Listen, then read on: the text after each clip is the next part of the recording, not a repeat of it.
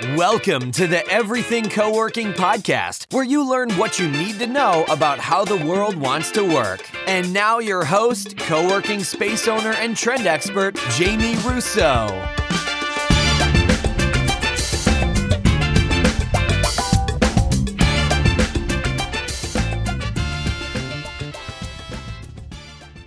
Welcome to the Everything Co-working podcast. This is your host, Jamie Russo. I'm so glad to be here with you today.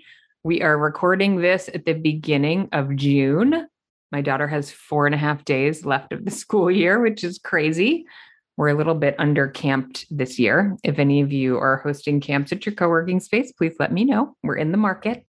So we are going to talk about pricing I saw a post in the Facebook group that prompted me to think this would be a good topic to cover. It might be a little bit of review for anybody already has a space, but I think it's always good to kind of think through how to talk about pricing with potential members, particularly office members and anybody who's new to co-working. More focused on office, less focused on, you know, flex or dedicated desks. Before we do that, I want to give a huge shout out to our most recent certified managers, certified co working community managers, Jacinta Alicia at La Suprema Work. It's just La Suprema. I always want to call it La Suprema Works. La Suprema in Tucson and Jesse DeFat at Collab Connect in Santa Rosa. They've been in the program for a while, but we just did a big relaunch of our certification program and they went through the work and completed their certification. So, congrats to them. Okay, so if you want to know more, before I jump into our pricing discussion, if you want to know more about getting your community manager certified, you can find more at everythingcoworking.com forward slash community manager. Okay, so pricing. There's a couple things about pricing that I want to talk about. So the question that came up in the Facebook group was about how to price versus market rent. There are a couple of kind of bigger picture things that I just want to talk about first. One is that you want to be able to charge two to three times market rent. So if this is easier if you're leasing, probably. If you're not leasing, you should still know what market rent is. If you are paying $2 a square foot, that's annualized, then you want to be able to charge $6 a square foot. So if you're analyzing a market, some of the things that will impact your ability to price are how available is smaller office space, how available is office space in general, but usually our users are looking for smaller sizes. They're not going to take their own 10,000 or 20,000 square feet. So how available is it? How nice is it? What's the pricing? What's the commitment, et cetera? There are some markets where you simply cannot find small spaces. So the mere fact that you're willing to take 10,000 square feet and chop it up is a huge value add to potential members. And you'll be able to price for that.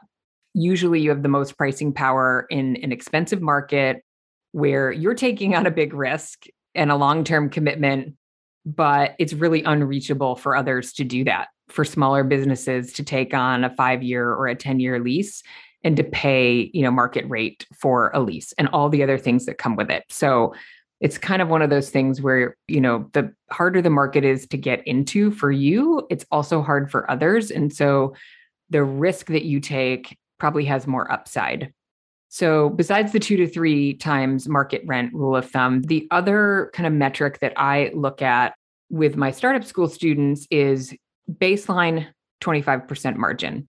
So if you create a pro forma or you're running a space and that's what shows up on your P&L, this is before taxes, et cetera, it's just operating margin.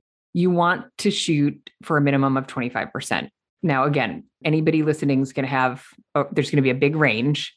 If you are over 25%, you probably have a bigger space, you're efficient with your staff, you maybe own the building, or you have some sort of creative arrangement with your landlord, or you're just in a market where maybe you're paying, you know, a good like market or slightly below market rent and you have strong pricing power. You've got your product exactly right. You probably weighted more towards offices than not or you're really overselling flex space, which is not overly common, but it happens. I'm going to reference once again Sarah Travers, uh, CEO of WorkBar, and her discussion on the Flex Uncensored podcast.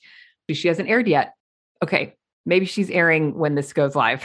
So, okay, hopefully we'll line that up. Anyway, if your margin is below 25%, you probably have a smaller space, you probably have fewer offices, or it's not as dense, or you're in an expensive market and for some reason your product offering is not allowing you to price what you should be able to price. There are lots more reasons, but those are just a few. But let's anchor on a minimum of a 25% margin in this business. When you're signing a lease and taking the kind of risk, you know, that this business requires, you probably don't I when I talk work with my co-working startup schools, if we have to fight for that 25% margin, then I'm pulling some levers to get there. I want a bigger space. I want more offices. I want, you know, something so that we can get to that. Another just kind of high level thing to think about in terms of pricing is let's think about protecting your margins through this time of inflation. So that 25% margin or whatever your margin is will start to erode as inflation goes up. And you may not be feeling extreme impacts yet. Your rent has a fixed, you know, rate of increase every year, but probably there are expenses that are starting to get passed through to you. So we want to be careful about that. Look for opportunities to increase your pricing where there's high demand for something you offer and some price elasticity. So if you offices are one as you have office turnover if you have high occupancy on your offices 95% then as offices turn over you have a waiting list or it's easy to refill them you want to nudge up that pricing. Always be doing that. Or have a you know 5% annual increase that might be variable with inflation. Or look for other offerings that you have maybe meeting rooms or event space or offsite packages that are in high demand and have less price sensitivity around them? Can you move the pricing up on those? We had this discussion in our what used to be our flight group program, our monthly calls is now the Everything Co-working Academy group.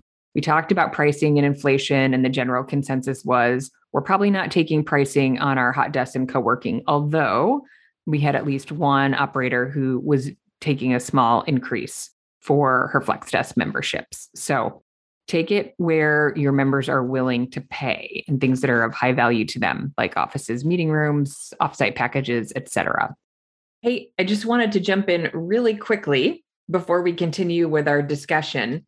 If you're working on opening a co-working space i want to invite you to join me for my free masterclass three behind the scenes secrets to opening a co-working space if you're working on opening a co working space, I want to share the three decisions that I've seen successful operators make when they're creating their co working business. The masterclass is totally free. It's about an hour and includes some Q&A. If you'd like to join me, you can register at everythingcoworking.com forward slash masterclass. If you already have a co-working space, I want to make sure you know about Community Manager University. Community Manager University is a training and development platform for community managers, and it can be for owner operators. It has content, training, resources, templates from day one to general manager.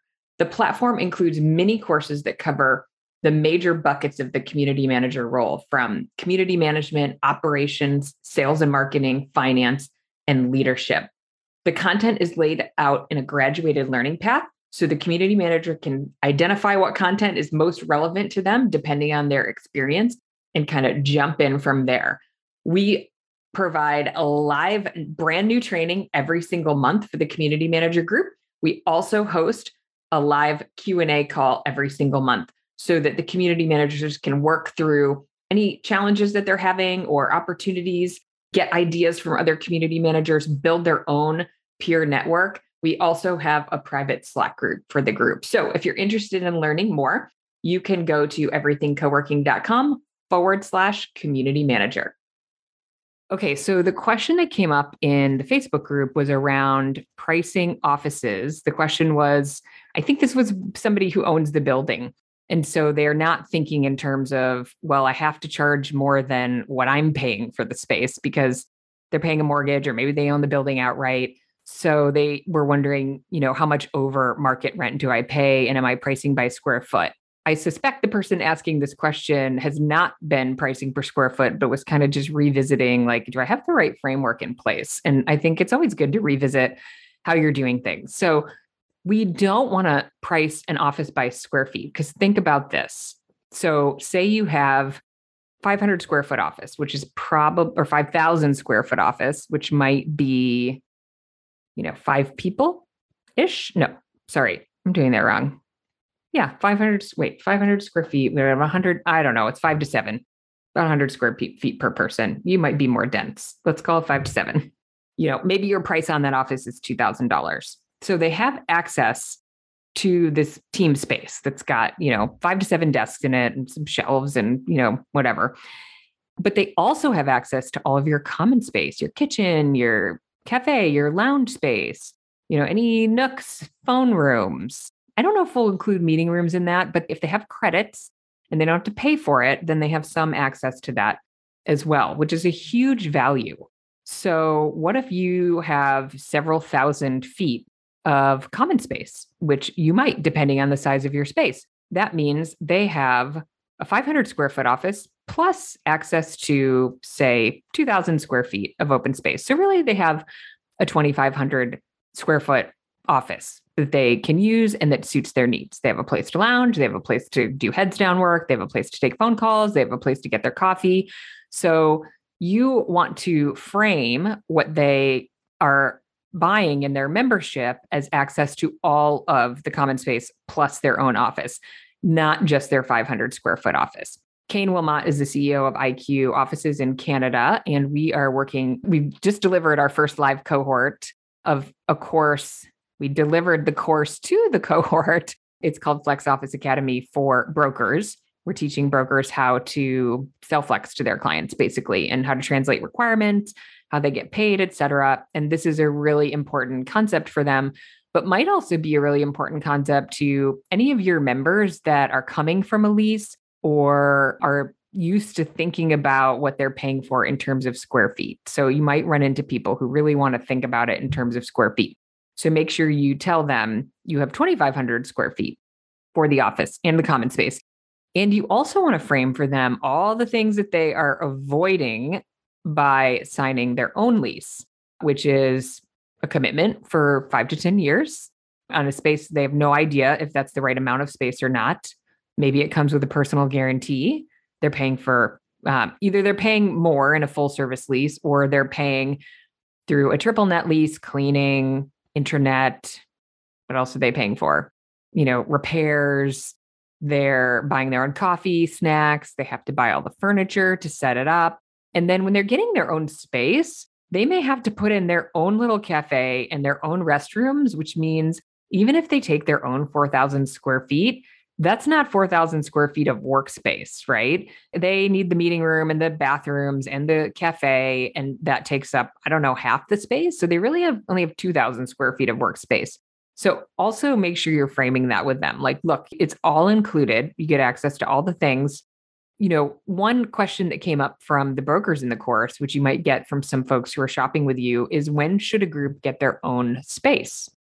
So at some point on paper, it will look financially advisable for this the group to get their own 4000 square feet of space i'm just making just using that as an example right that the premium they're paying for the flexibility and the plug and play workspace for that number of people is maybe a pretty big premium and they start thinking they want their own space 4000 square feet is still only 20 people probably and so on a 20 person team there is no one in charge of real estate in that group, right? They're all working on the product or the service of the company. There's nobody, maybe there's an office manager who's never done anything with commercial real estate before, who now has to figure out how to go see spaces, deal with the lease, deal with the build out, deal with buying furniture and designing a space. All things that you know are incredibly time consuming and require experience. So that person does not exist on a 20 person team who might theoretically be ready for their own space, but still might be better off paying the premium and staying in a flex space. So, just something else to think about that we've been talking to the brokers about as well. I would say you certainly will get leads who, you know, don't value the price. I hear this a lot from some of the folks that I work do a little one-on-one work with is they get frustrated they get leads you know they don't want to pay our prices. Or sometimes they'll run google ads and the google ad leads are just really budget conscious. And they're not looking for you know sort of the all-in-one plug and play package that comes at the premium pricing that co-working spaces charge. And that's fine. That's a segment that you're not going to serve. They're going to go find their own not super exciting, not super inspiring, you know, little office space, if that exists in their market, or else, you know, they'll be stuck at home. But make sure that you're framing the experience and the offerings and the, you know, the cost avoidance that folks have when they're using your space. Okay, so remember two to three times market rate, 25% margin, protect your margins, and make sure you frame up everything that your members get access to, not just the square footage of their office space. Okay, next week on the podcast is Ruben Lau. And Ruben is a, an online marketing strategist. He builds custom websites. He does SEO. He does SEM. He's been on the podcast before. He runs ads for a number of co working spaces.